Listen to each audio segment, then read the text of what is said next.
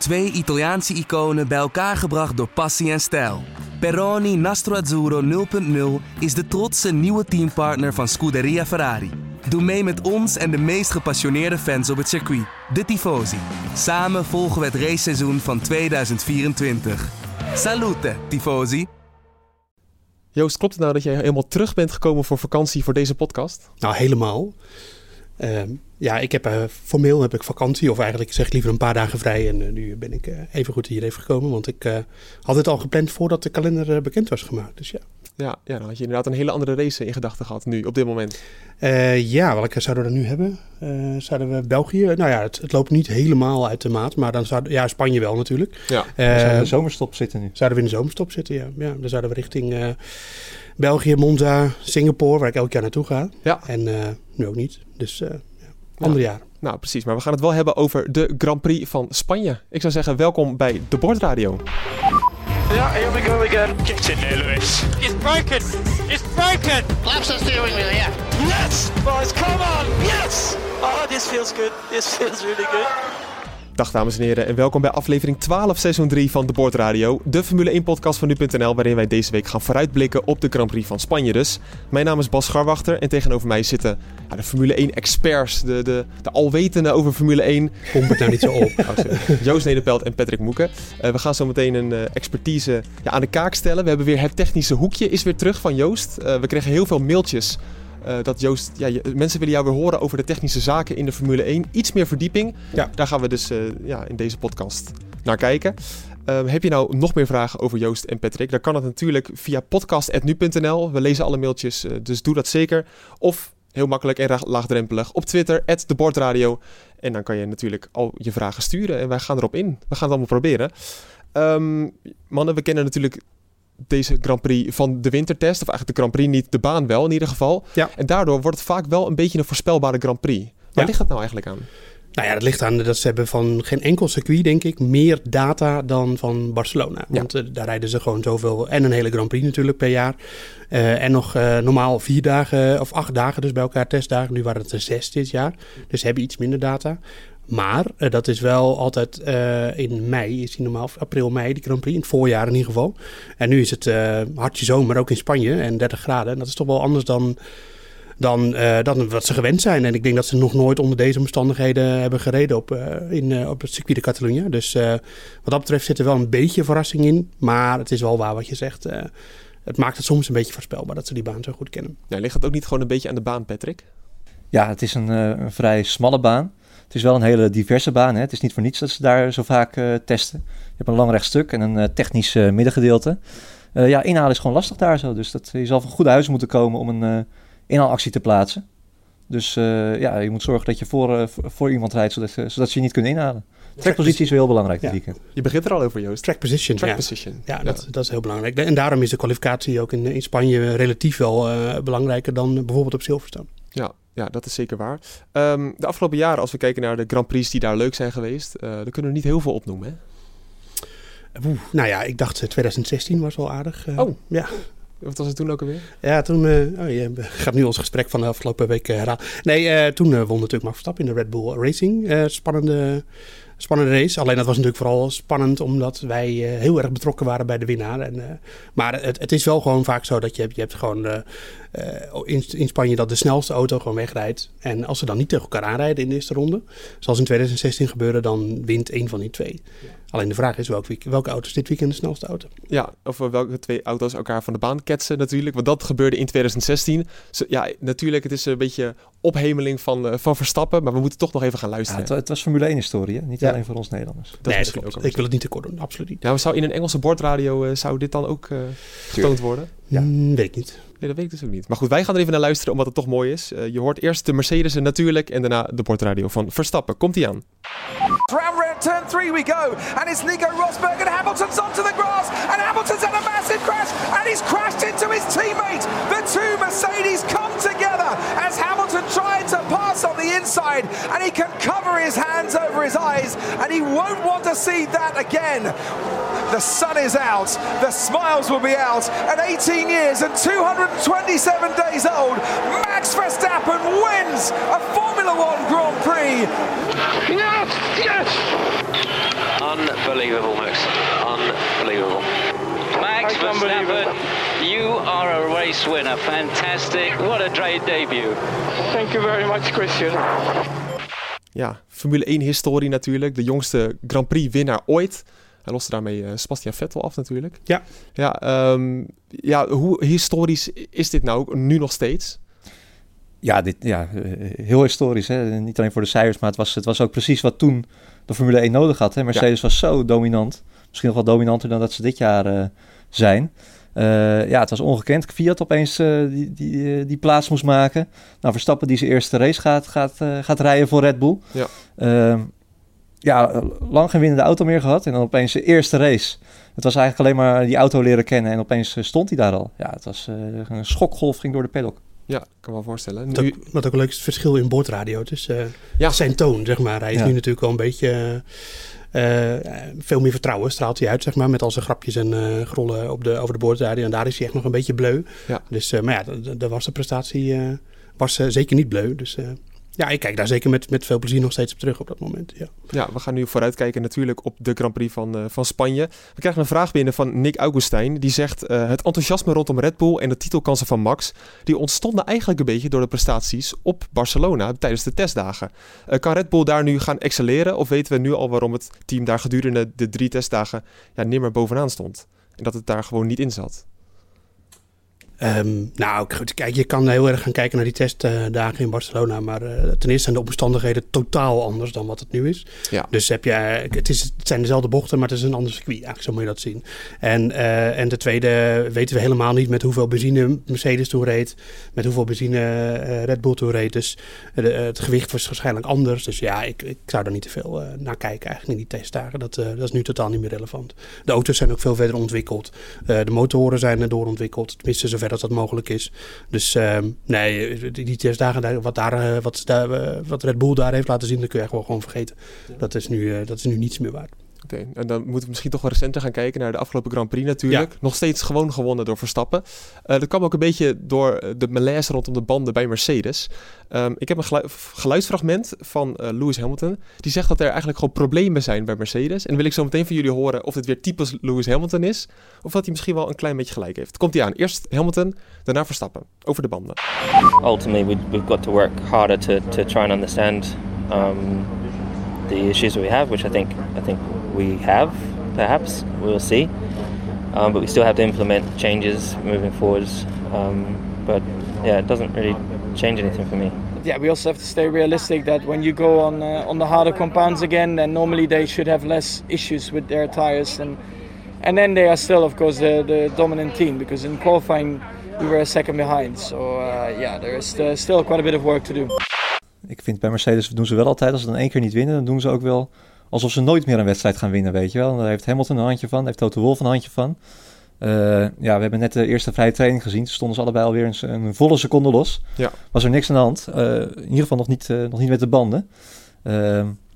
ja, dat is wel een eerste signaal dat die problemen in ieder geval over één ronde er totaal nog niet zijn. Dus ja, ik uh, begint een beetje een stokpaardje te, te, worden van mij. Ik vrees met grote vrezen. Ja, maar... Uh, we kunnen een rubriekje over maken bijna. Ik denk, dat, ik denk dat de Nederlandse fans die net naar de eerste training hebben gekeken... dat die wel zoiets hebben van oei, gaan we weer.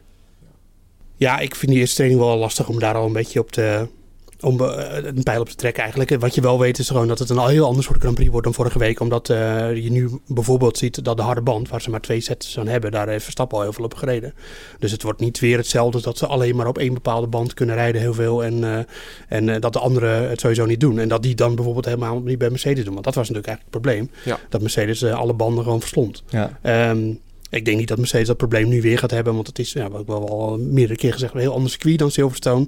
Ik denk wel dat ze uh, minder dominant zijn dan bijvoorbeeld in uh, Hongarije en in Oostenrijk. Uh, en ook in de eerste race in Silverstone. Want het, ik denk dat die hoge temperatuur, nou, daar hebben we het ook al heel vaak over gehad. Die zijn gewoon niet zo gunstig voor ze. Um, Maar ja, uh, kijk, dat, ik vind dat inderdaad, het is irritant dat, dat Toto Wolff en Lewis Hamilton en altijd gelijk zeggen van ja, dat het één groot drama is dat ze een race hebben verloren. Maar misschien is dat ook wel een kracht. Dat ze dat altijd heel serieus nemen. En dat ze elk klein kansje waarop ze een race kunnen verliezen, meteen met beide handen aanpakken om dat op te lossen. En ja, ik kan ze dat niet echt kwalijk nemen eigenlijk. Dus, en volgens mij weten ze nu ook gewoon niet helemaal hoe het gaat uit hoe het, gaat, hoe het gaat gebeuren zondag. Dus zijn ze voorzichtig. En dus is Hamilton al een beetje eh, wel met de, met de mogelijkheid in zijn achterhoofd uh, bezig dat hij, dat hij zondag weer problemen heeft. Ja. Uh, ja, dat zou op zich voor de spanning in de race heel mooi zijn. Maar ja, het moet, we moeten eerst maar eens zien. Hij, we zouden wel, ik denk wel een pole position, hè, dat, dat wordt voor Verstappen gewoon onhaalbaar. Dat, dat is niet zo'n moeilijke prognose. Als je ziet hoe snel de Mercedes al het hele weekend op zaterdag zijn. nu weer. Dus als Verstappen wil winnen zondag, dan zal dat uh, waarschijnlijk weer van de tactiek af moeten komen. Uh, gaan ze bij Mercedes een tweede stopper doen terwijl ze Verstappen een één stopper doet? Net zoals in 2016 uh, die Grand Prix ook wist te winnen. Ja, ik denk dat dat vooral eh, daar liggen de mogelijkheden. Ja, nu rijden ze weer met die hardste banden. We hebben het al de vaker over gehad, die C1 tot en met de C5. Uh, C5 was vroeger dan de Hypersoft, geloof ik, of de Supersofts. Ja, nou, dat niet meer over beginnen. Dat uh, nee, dat, nee, nee, nee, dat maakt het nu complexer dan dit. Ja. Nee, ja. dat is zo, maar nu rijden ze dus met de hardste variant eigenlijk. C1, 2 en 3, ja. Precies. Ja. vorige week zagen we bijvoorbeeld dat Verstappen op de harde band kon kwalificeren. Waardoor je natuurlijk een heel groot voordeel hebt, omdat je langer door kan rijden. Kunnen we dat dit weekend nou weer gaan zien? Of gaan we gewoon weer een normale situatie krijgen met de softband in de kwalificaties? Nou, ja, de, verschi de verschillen tussen de harde, medium en zachte band waren nu al echt wel behoorlijk groot. Oké. Okay.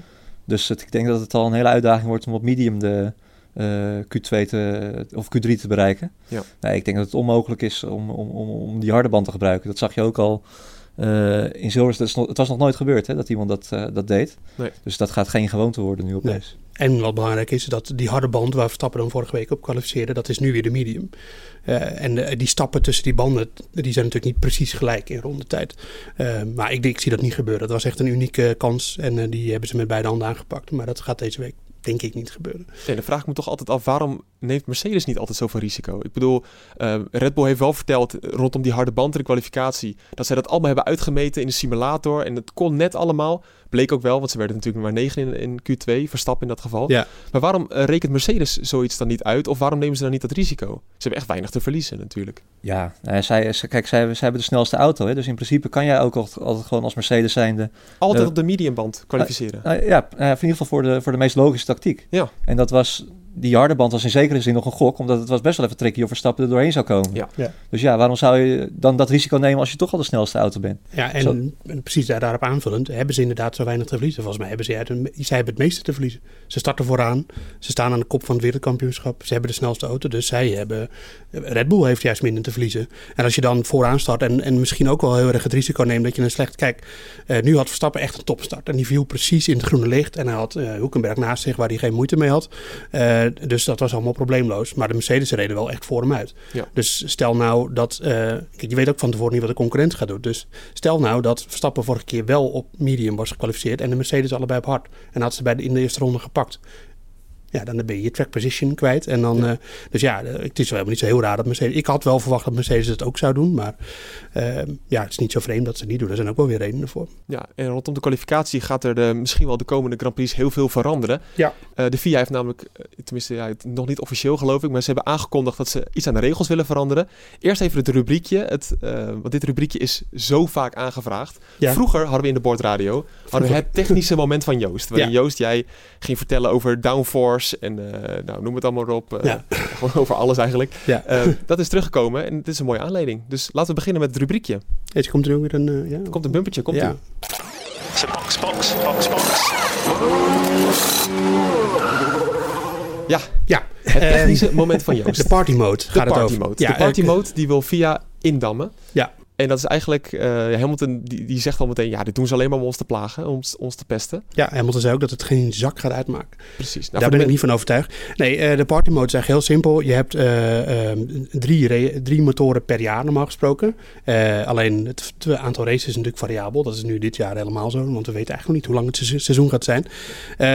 en dus is de, de, moet je een beetje uitkijken dat die motor lang meegaat. Dat is heel belangrijk. Alleen je wil op sommige piekmomenten dat het echt nodig is, wil je de motor motor wel optimaal belasten. En het gaat trouwens niet alleen over de motor, maar het gaat ook over alle...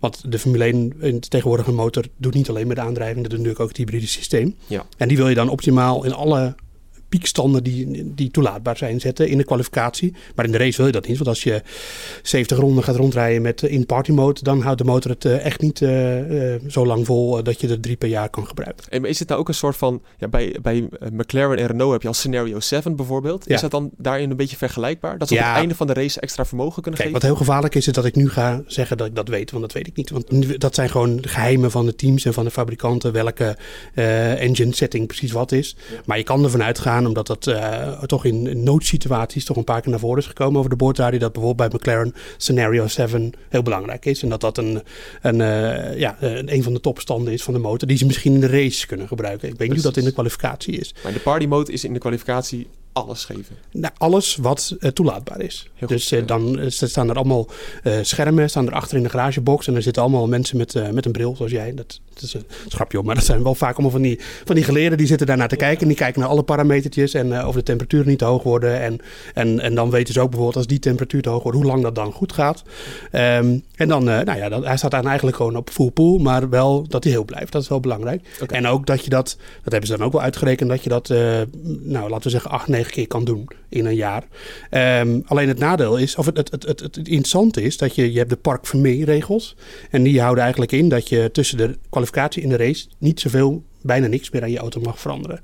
Ehm, alleen, dus je mag niet nog allerlei vleugels gaan verstellen of eh, weet ik veel, de, de, wagenho- de rijhoogte, de camber set, noem het maar op. Dat mag allemaal niet. Alleen, eh, qua motorstanden mag in principe alles.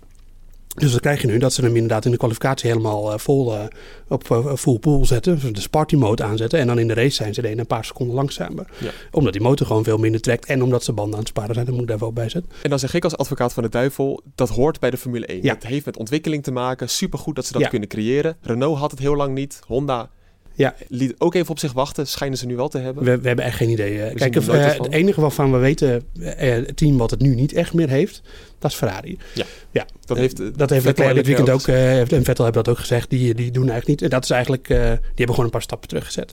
Ehm, even kijken, waar waren we? Dus nu is het dus belangrijk. Hoe ga je zorgen ervoor dat die teams dat niet meer doen? Eh, nou, dan heb je dus die Park Vermee regels. En daar gaat dat waarschijnlijk dan onder vallen. Dat je dus niet meer een motorstand kan aanpassen tussen zaterdag en zondag. Alleen hoe ga je dat controleren? Dat is de vraag. Nou, nu heb je de ECU, de Electronics Control Unit. Die zit aan elke Formule 1 motor en die wordt geleverd door de FIA. Wordt gebouwd door McLaren trouwens, maar dat er zijn. Oké.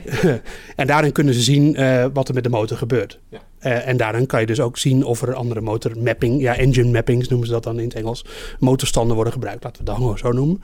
Ehm, en dus dan kan je ook zien of ze veranderd zijn van zaterdag op zondag. Alleen er zit wel een klein gevaar in, want eh, het, het- dat is eh, steeds een, een toenemend probleem dat je niet zeker weet of de FIA nog net zo slim is als de, de, de bollebozen van de teams die die motors in elkaar draaien en al die software erover schrijven. Dat, die dat, nog, dat, dat de FIA dat nog snapt wat die allemaal aan het doen zijn. Dat kwam ook een beetje uit dat, eh, uit dat akkoord, toch? Tussen de VIA Ja. en Ferrari. Dat Ferrari zou dan de VIA gaan helpen Ja. om te kijken of alles wel volgens, volgens de regels verloopt, weet je wel. Dus dat, Ja, daarom. Maar dat is, dat is een beetje een risico. En ik, eh, het, het- da- daarom noemde ik dus net ook daar heel specifiek bij dat het hybride systeem ook belangrijk is. In de zin van eh, eh, de party mode. Die helpt daar ook heel erg aan bij. eh, draagt daar ook heel erg aan bij. Ja. Ehm, kan je dat nog controleren? Dat is de vraag. Nou ja, ik denk dan dat de FIA het alleen doet als ze zeker weten dat ze het kunnen controleren. Maar dat is een risico. Maar dan wil ik het ook nog even over de gevolgen hebben. Want de gevolgen Ja. hebben niet alleen, ze zijn niet alleen voor de kwalificatie. Die zijn monologisch aan het worden. hè? Ja, ja, sorry. Ja, Ja, ja, ga ja, door, het ga is mijn door. hoekje. Ga door, dus, snel. pak Ja, me helemaal. pak uit, pak Eh, want eh, je hebt natuurlijk ook te maken met de OT-knop. De overtake. De OT-knop. Ja. Ja. en, eh, eh, en die mag dan ook niet meer. En eh, dat betekent dus dat je, want ja, dat is een andere engine mapping. Ja. Zet je dan kort in. En daarom bijvoorbeeld bij eh Lennon Norris, mensen die die onboard hebben geluisterd van die laatste ronde in Oostenrijk, de eerste race. Dan is het eh, OT voor 5 seconds, uit die en die bocht. Ja, dat is een andere engine mapping. Mag niet meer. Dus dan willen ze ook van die overtake eh, Ja. button af. Ja, alles, dat- ja. Gewoon ja, dat- dezelfde motorstand. Maar dat zei Hamilton, dat vond ik best een goed argument. Ja. Hij zegt, ja, het zou best wel eens kunnen zijn dat we zeuren altijd om veel inhalacties. Ja. Dat we nu gewoon een stuk minder inhalacties eh krijgen. Precies. Dus eh, Maar daar wil ik ook wat eh, tegen inbrengen, is dat ook heel veel coureurs de OT-knop gebruiken om zich te verdedigen. Dus, ehm, dus ja, dat is ook weer zo. Dus het, heft misschien elkaar ook weer op. En, eh, Maar kunnen ze je- niet zeggen van alleen in de kwalificatie mag je dat niet aanpassen. Het is wat het is. Ja, En dan in de race kunnen ze daar niet iets in verzinnen? Want ik vind die overtake button ook interessant. Alleen, ik vind het alleen jammer dat je op tv nooit te zien krijgt. Uh, vroeger had je uh, ERS natuurlijk. Ja. Uh, en dan kon je, of Curse had je. Curse, ja. Curse, ja, dat ja. had je. en dan kon je echt zien van, oh, Verstappen heeft nog maar 33% en Hamilton 44%. Toevallig ook door de nummers, geloof ik. Ja, um, heel goed. maar daardoor zag je in ieder geval, oh, Hamilton heeft nog meer in zijn batterij over. Ja. We gaan de spanning verwachten. Ja, dat heb je nu niet meer. Nee, uh, terwijl je die, uh, die data zou op zich beschikbaar moeten zijn. Dus je zou die data van hoeveel iemand nog in zijn batterij heeft, zou je kunnen zien. Maar in principe is het zo dat die, uh, die ERS, uh, zoals, ik weet niet of de teams het eigenlijk ook zo noemen, maar zo heet het in het Formule 1 spel, dus daarom noemen heel veel mensen het zo. Uh, die, die wordt gewoon door de teams ingesteld op een ronde, dat hij daar en daar en daar pusht. Dat doet de coureur verder niet. Nee. Alleen wat de coureur doet op de OT-knop en dan doet hij het extra, bewijs van. Uh, maar of dat dan precies hetzelfde systeem is, weet je wel, dat de, dat de hybride systeem extra pusht of dat de motor gewoon wat meer toeren kan draaien. Je weet niet precies wat er schuil gaat achter die OT-knop. Alleen dat het een andere engine mapping is, dat is wel duidelijk. Dus dat, ja, dat, is, dat, dat is dan ook weg. Dus dat is, uh, dat is wel een, uh, uh, een factor waar je ook rekening mee moet houden. Dat, de, dat, dat je inderdaad minder inhaalacties kan krijgen. Of mensen kunnen zich niet verdedigen met de OT-knop. Ja, dat, is, dat zijn allemaal gevolgen waar, waar ze ook over na moeten denken. Ja, nu is het het geval dat Hamilton eigenlijk zegt... dat doen ze alleen maar om Mercedes te pesten kunnen wij ons ook wel in vinden, denk ik. Want Mercedes Ja, is gewoon heel erg goed in die party mode. Niet, niet pesten. Kijk, het is, het is, dus ze willen gewoon de Formule 1 uh, meer gelijk trekken. Er zijn Ja. allerlei dingen al voor geprobeerd. En dit is een relatief simpele oplossing eh, om dat te doen. Kijk, het, eh, zeker met die Amerikaanse eigenaren, Formule 1 is, is entertainment. Kijk, eh, of autosport moet entertainment zijn. Eh, kijk, bij de NASCAR, waar in principe iedereen kan, bijna iedereen kan winnen. eh IndyCar kan een heel groot gedeelte van het veld eh, kan, eh, kan daar winnen. Ja. En bij in de Formule 1 winnen altijd de- dezelfde twee, drie auto's. Ja, hoe, hoe trek je dat gelijk? Bijvoorbeeld met zo'n engine mapping, hè? Of die, om, dat gelijk te trekken. Ja. Ik vind het een logische, een logische keuze. Ja, maar we- dus- kijk, we weten ook nog niet of het gaat lukken, hè, natuurlijk. Nee. Voor hetzelfde geld eh, is, die, is die motor van Mercedes zo goed, wat best wel zou kunnen, dat zij continu in een hogere motorstand kunnen, kunnen rijden zonder dat die stuk gaat. Dan de andere coureurs dat, dat doen. En dat zeggen Hamilton en Bottas ook, van ja, dat gaat helemaal geen effect hebben. Ja, maar Hamilton en Bottas die zijn eh, eh, werknemers van Mercedes. Dus die praten wel vooral naar de, boter op hun hoofd. Ik de moet het er toch van- even ingooien. Ja, kijk, en eh, ik geloof nu in dit geval eerder de Ferrari-coureurs die zeggen van wij gaan hier heel veel aan hebben. Ja. En dat, dat is ook wel zo. Ehm, maar wat ook nog een factor is, eh, is dat je, ehm, dat je misschien dat een penalty, een engine penalty, dus het wisselen van een motor nu meer loont. Dus dat jij bijvoorbeeld die en die race denkt van nou daar heb ik meer kans, dan laat ik hem vol blaffen, dat die motor. En dan pak ik daar pak ik een penalty. Oh ja. Weet je, dat zou nu, dat zou nu eh, is misschien reëler dat je dat doet. Maar is het, dan zit ik eraan te denken dat Honda bijvoorbeeld voor Monza en Spa, Ja. eh, dat zijn echt twee power circuits, dat ze helemaal die, die motor op, oproken. Ja, Ja, juist niet, omdat het, een van zwakte, omdat het een zwakke Ja, circuit is. ja, omdat ze dan toch al weten van wij gaan hier toch geen groot resultaat halen. Dat hebben ze de afgelopen jaren ook al steeds gedaan. Volgens Maar mij ook niet als jij even 10% erbij geeft. Ja, nou, ik bedoel, dan moet je. Moet, de teams weten ongeveer wat ze nodig hebben om een concurrent eh, bij te kunnen pakken. En zeker op Monza is dat eigenlijk makkelijk, want daar gaat het vooral om topspeed. Ja. Ehm, dus dan weten ze dat wel, maar dan moet het ook nog kunnen. Ja, het is. eh, het, bedoel, het, uiteindelijk is het natuurlijk ook een beetje bedoeld om de Formule 1 wat overzichtelijker te maken. En dat, dat, eh, dat eh, fans niet denken van "Oh, hoe kan die motor nou zo hard draaien in de kwalificatie. Want heel veel fans die verdiepen zich daar niet in. En die willen gewoon dat het een gelijk, mogelijke strijd is. Nou ja, in dat licht is het wel een goede, goede oplossing. Alleen aan de andere kant, je maakt andere dingen er ook weer misschien wel complexer mee.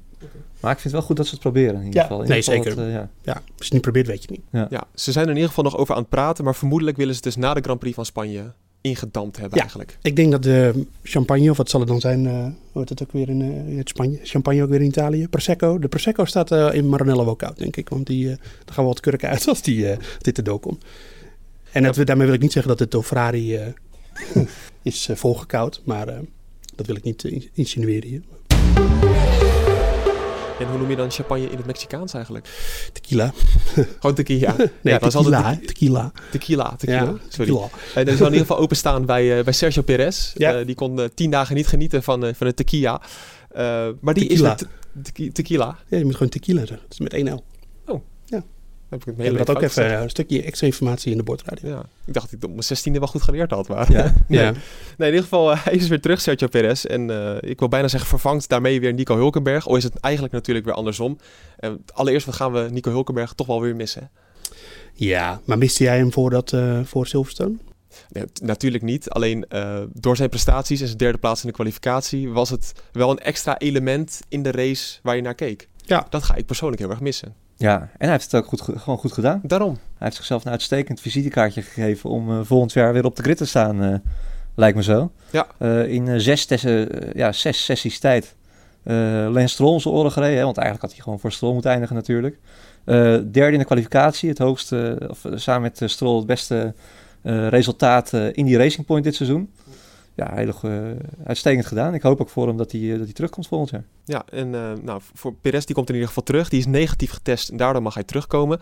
Ehm, laten we even horen wat hij voor dagen nou eigenlijk beleefd heeft. Want hij heeft het eh, niet heel zwaar gehad, maar hij heeft wel wat last gehad. Komt hij aan. I'm very happy to be back, uh, to finally get rid of the virus and uh, be back with my with my team. It's been tough tough days for me. It's very I'm very happy to, to be back and and be doing what I what I love. I was extremely lucky not to have any any big symptoms other than a little bit of headache. One or two days I felt very tiring, but uh, at the same time you you feel like that while while you spend uh, so much of your time on your own and uh, I couldn't leave the room. Uh, so I was basically on lockdown for 10 days. Oftewel, die heeft zich echt kapot verveeld eigenlijk de afgelopen dagen. Nu is hij terug. Ehm, als je nou Perez naast Hulkenberg zou zetten, wat, wat zou je nou voor gevecht krijgen? Hebben we al heel lang gehad. Ja, het is, het is Ja. niet de eerste keer inderdaad, Nee. maar in nu, Ja, 2020. niet, niet veel anders dan eh, wat, wat er toen was. Dat ze, die waren gewoon heel erg aan elkaar gewaagd. Die doen, eh, ja, die doen uiteindelijk niet veel onder, onder, voor elkaar onder. Dus eh, ja. Het zou, ja, het zou een interessantere strijd zijn denk ik, dan uh, Perez uh, Stroll. Ja, wat ik ook wel interessant vind, vinden jullie eigenlijk Perez overhyped of underrated? Ik vind het ja, allebei niet. Gewoon een normale coureur. Kijk, Perez heeft één keer de kans gehad bij een topteam. Eh, bij McLaren. Nou, dat heeft hij eh, niet waargemaakt.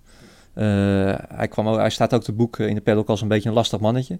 Een beetje houtin, hè, als, je, als je de verhalen mag, mag geloven. Nou, dat Ja. helpt natuurlijk ook niet mee. Dus ja, het is heel moeilijk om van dat, van dat imago af te komen als, als je Sergio Perez heet. Ja, ik weet het niet. Ik denk dat dit voor, voor hem zijn- max is. Gewoon een racing point Aston Martin volgend jaar misschien. Alhoewel dat natuurlijk ook zeer twijfelachtig is. Ja, hij zei zelf dat hij, uh, dat hij wel vrij zeker was dat hij volgend jaar nog in die auto zit. Ja, opmerkelijk. Ja. En volgens mij Lance Stroll zei ook dat hij zich geen zorgen maakt. Nee, nou ja, goed, we hebben natuurlijk ook helemaal niets definitiefs uh, gehad over uh, Vettel dat hij daar naartoe gaat. Dus uh, ja, dat, dat is uh, nog lekker gaan. Daar kunnen we ons een beetje over kapot speculeren, maar we hebben nog echt geen enkel uh, echt aanknopingspunt. Nee, uh, behalve van een, een, een high five of wat was dat weer, een elleboog in, uh, in de Spitstraat. In, en een autoritje in de, in de Ferrari van Safnauer. Oh ja, oh ja. met Vettel. het tankstation. Ja, wat, ja je wat moet is daar nou raar, raar, raar, aan, hè, zei Vettel. Ja, ja. ja. je moet net even trek hebben in een bifiworstje en dan ga je erheen. Ja, precies. Ja. ja. Hey Patrick, wat voor weer wordt het eigenlijk in Barcelona? Heel belangrijk om te weten. Heel, heel, heel belangrijk. Ja, het wordt, het wordt uh, zonnig uh, zomerweer op uh, in ieder geval vandaag en vandaag is vrijdag. En uh, zaterdag tijdens de kwalificatie. Ja. Uh, zondag stapelwolken. 2 graden koeler, 28 tot 29 graden. Uh, en een heel kleine kans op een bui. Nee, zeg het nou niet. Nou ja, ik, ik, het, uh, ik heb uh, weer contact gehad met mijn vrienden van uh, Weerplaza, zoals bekend. We hadden niks anders en, van je verwacht ook. Ze zeiden letterlijk, ja, het is, er zijn verschillende weermodellen die ons laten zien dat het wellicht zou kunnen gaan regenen om drie uur. Gisteren regende het ook. Maar die kans is heel, ja, klopt. Maar die kans is niet zo is heel klein, 10% zeiden ze. Maar we sluiten het niet uit. Dus normaal hebben we altijd nou, 80% kans op regen, valt het niet. Nu 10% kans, dus laten we nou maar eens zoiets hebben van... dat de weergoden ons gunstig gezind ja. zijn. Lekker regenrace op uh, Barcelona. Kan iedereen ja, zich daar weer op verheugen en dan komt het niet. Dus als gewoon. Precies. En we waren bij ook steeds naar het weer vragen. Het begint bijna een soort van dingetje te worden in de show. Misschien moeten we even een jingletje gaan maken voor... Uh, ja, wat, wat Patrick Paulusma noemen we hem tegenwoordig. Ja, ja. ja is goed. Ik, ik, was al jaloers op het jingletje van, uh, van Joost. Oké, okay, dit gaan we regelen. Maandag, niet voor maandag misschien, maar dat gaan we regelen. Spa. Patrick. Ja, je werkt maar eens een keer ja, Spa is altijd regenend. Of altijd, wel vaak kans op regen. ja. ik, ik jinx het nu alweer helemaal natuurlijk. Ja, dus, nee, uh, maakt helemaal niet uit. Ja. Maar waarom wij naar het weer kijken natuurlijk. Wij willen hoge temperaturen, want Mercedes presteert minder in een... Uh, met onderhoge temperaturen natuurlijk. De Red Bull gaat daarin beter. En we vinden het toch leuk als Red Bull natuurlijk wat beter doet. Maar met 28 graden kunnen we daar dan nog conclusies aan, uh, aan trekken? Jawel, het was, het was uh, afgelopen weekend in uh, Silverstone was het 25 graden. Ja. Nu kwam dat misschien ook wel deels door die banden. Ja. Maar zeker ook de, door de temperatuur, hebben we al vaker gezegd dit jaar. Uh, telkens als die temperatuur even opliep, zat Verstappen er al heel goed, heel goed bij. Dus ja, als, als, als het nu 20 graden zou zijn, dan denk ik dat, dat, dat hij kansloos zou zijn voor de, voor de winst. Maar ja, het wordt, het wordt gelukkig wel het wordt gelukkig warm. Ik denk dat het een hele interessante race wordt ook daardoor. Weten we eigenlijk of de Renault sterk is onder warme omstandigheden? Ehm, nou, hij, eh, ze, die hebben het afgelopen eh, twee weekenden redelijk gedaan. En eh, af, afgelopen zondag uh, Ocon vooral. Ricciardo die vergooit het een beetje. Maar ik denk dat hij... Die auto zit nu... spin van Ricciardo. Ja, maar ja. Uh, die auto zit nu stevig in het middenveld. Maar of die nou echt heel goed gaat in de zon of niet... of warme omstandigheden of niet... is lastig. Ik weet wel dat McLaren er denk ik dit weekend wel weer vol, vol voor zit. Want ja. uh, die hebben gewoon meer downforce op de auto. En dat uh, hebben ze nodig in Barcelona. Ja, zou, zou Renault een podium ergens kunnen naartoe, hè? Ja, ik wil ergens naartoe. Ja, ja, ik bouw heel langzaam op. Ja, naar die tatoeage. Je weet het al. Ik verklap hem gewoon. Tatoeage? Oké, okay, Patrick heeft nog niet gehoord. Dat is mooi. Nee, kijk, de vraag is, kan Renault een podium halen? Want ik nee. ga zo meteen een fragment laten horen. Ik wil heel graag dat Renault een podium haalt. Ja, vergeet het maar. Wie weet. Het is toch al een knotsgekke seizoen, ja, Bas. Dus, uh, Zullen we gewoon gaan luisteren? Ja, nee, denken, het, waar heeft hij het over? genoeg opgebouwd, hoor. Uh, Ricciardo die zat bij de persconferentie afgelopen donderdag. En um, de verslaggever had iets opgevangen over een tatoeage bij Abiteboul. Komt-ie aan. Will you be disappointed if you don't get a podium this year? I'll probably get a fine for drinking out of my shoe, but it'll be worth it. And of course, if you do that, your team principal will have to get a tattoo, won't you? this is really broken out now. Yeah, that's that's the bet. That's the bet. So anyone that has what are the heard, details of the bet? It's a bit foggy, but uh, I, I do remember it was. Uh, I believe he chooses placement and size, but I choose the design. Oftewel, ja, ik vind het ook wel de tattoo van Abiteboul. Kijk, Renault dat had natuurlijk... ook. Ja, ja maar Renault had natuurlijk al lang uh, oh, nee. tegen dat podium aan moeten... sorry, het ruikt helemaal niet. Sorry, ga door, Peter. Ja, ja, kijk, stel je bent in, zit in de board van Renault, hè, dus ja. die Abiteboul, nou... Ik weet niet of er een slechtere teambaas is in de Formule 1, maar uh, die staat zeker heel hoog in dat lijstje. Ja. Uh, ja, Renault heeft met al het geld wat ze, wat ze beschikken al lang tegen dat podium aan moeten schurken natuurlijk. Kijk, uh, ik vind het heel leuk dat Abiteboul zo, zo lollig doet. Ja, als, jij, als jij zo goed bent dat jij met deze waardeloze auto een podium kan pakken, neem ik een tatoeage. Eigenlijk zegt hij dat gewoon. Toch? Zo kan je het ook zien, Joost. Ik zou me echt, uh, ja, ik vind het... Uh, ja, ja, ik, ja, je moet het eigenlijk gewoon omdraaien. Wat? Ja, ja, ja. ja, ja. Ik, ik, ik, snap, ik snap Ricciardo ook. ook lach, lach altijd met Ricciardo. Maar het is toch... Uh, Renault had al lang op het podium moeten staan. Dat is een ding dat zeker is, ja. Ja, als het uh, McLaren de afgelopen jaar twee keer gelukt is dan had het eh, Renault ook zeker een keer moeten lukken. Ja. Het is een beetje een zwakte bot, maar ja, aan de andere kant ja, moeten we altijd alles met een negatieve... Ik ben daar zelf ook van hoor, om alles gewoon in het negatief te trekken. ben, Gaat hij nou zeggen dat je de wil door een... Die, uh, die je positief ook kan noemen, maar dit vind ik dan ook wel weer grappig. Ja, laat ja, het ook niet te groot maken. Maar, uh, maar ja, het is wel zo dat het een beetje een... Uh, armoe is natuurlijk bij, bij Renault. Ja, zou je hem daarmee ook in het NuSport GP-spel op het podium een, een plaatje gunnen? Of zit het er helemaal niet in? Ja, ik heb daar wel. Ik heb daar wel. Ik heb er voor de rest helemaal niets aan natuurlijk. Dus dat, uh, waarom zou ik dat doen? je gaat toch gewoon voor de punten? Ja, natuurlijk. Ja. Ja, want ik, ja, het brugje maakte ik al. Nu Sport GP-spel natuurlijk. Elke week vul hem weer in.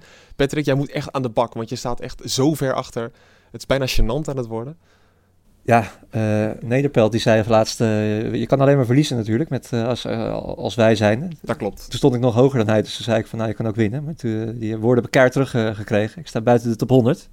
Terwijl ik volgens mij het meest fanatiek bezig ben met dat hele GP-spel van ons drie. Joost die kijkt er niet naar en die denkt van ja, het zal allemaal wel. Maar ik denk dat heel veel luisteraars dit wel herkennen. Dat als je een EK-poeltje houdt met je familie, dan wint altijd tante Gerda. Ja, precies. Of je zusje.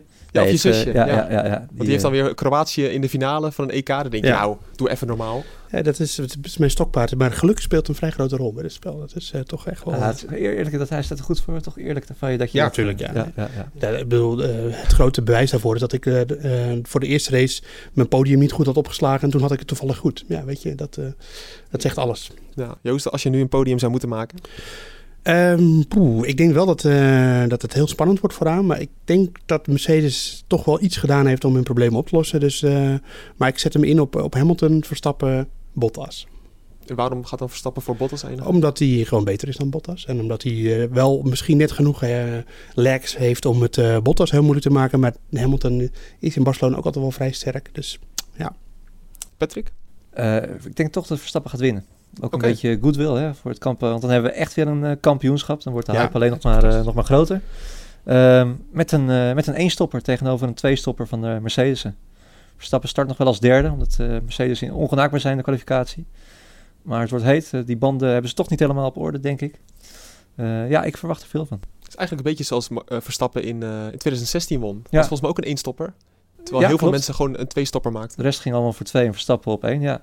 Nee, ik, eh, ik heb goede hoop dat we weer een eh, leuke Grand Prix te zien gaan krijgen. Nou, en of het een leuke Grand Prix wordt, ja, dat gaan we allemaal meemaken, mannen. Het wordt in ieder geval een heel interessant eh, raceweekend om te kijken, hè, was het een incident van Red Bull en Verstappen? Of kunnen ze Mercedes eh, nu echt gaan bijhouden en wordt het kampioenschap misschien toch nog een klein beetje spannend? Nou ja, het feit dat ze er zelf ook heel erg door verrast waren, dat biedt niet heel veel hoop. Ik wil, eh, ik wil niet te negatief afsluiten, maar eh, wie weet. Kijk, eh, Mercedes kan ook heel erg verrast zijn door een probleem wat ze nog niet eerder hebben gezien. En laten we hopen dat dat zich doortrekt. Nou, helemaal goed. Mannen, dank jullie wel. Dat was hem weer voor deze week. Maandag zijn wij drieën er natuurlijk weer met de terugblik op de Grand Prix van Spanje. In de tussentijd lees je het laatste Formule 1 nieuws natuurlijk op nu.nl of via de nu.nl app. En als je de race niet kan kijken, volg vooral het liveblog op nu.nl. Want daar zit onze met Patrick Moeken achter. Eh zit lekker te tikken om alles bij te houden. Dus weet ik wel, zit je op de camping of noem het op. Volg dan het liveblog. Hoor je Patrick, eh, ja, dan zie je Patrick aan het woord eigenlijk. Je leest hem aan het woord. Je leest hem aan het Ja, woord. dat is ja, misschien ja, beter ja, inderdaad. Heel goed. Eh, wij zouden het wel leuk vinden als jij een recensie kan achterlaten op Apple Podcasts en Spotify. Want daardoor kunnen meer mensen deze podcast natuurlijk ja, ontvangen eigenlijk. Dat is het belangrijkste. Heb je nou vragen, dan kan het natuurlijk bij podcast.nu.nl of via Twitter, @debordradio. Dan kunnen we alleen maar zeggen, prettig raceweekend en tot maandag.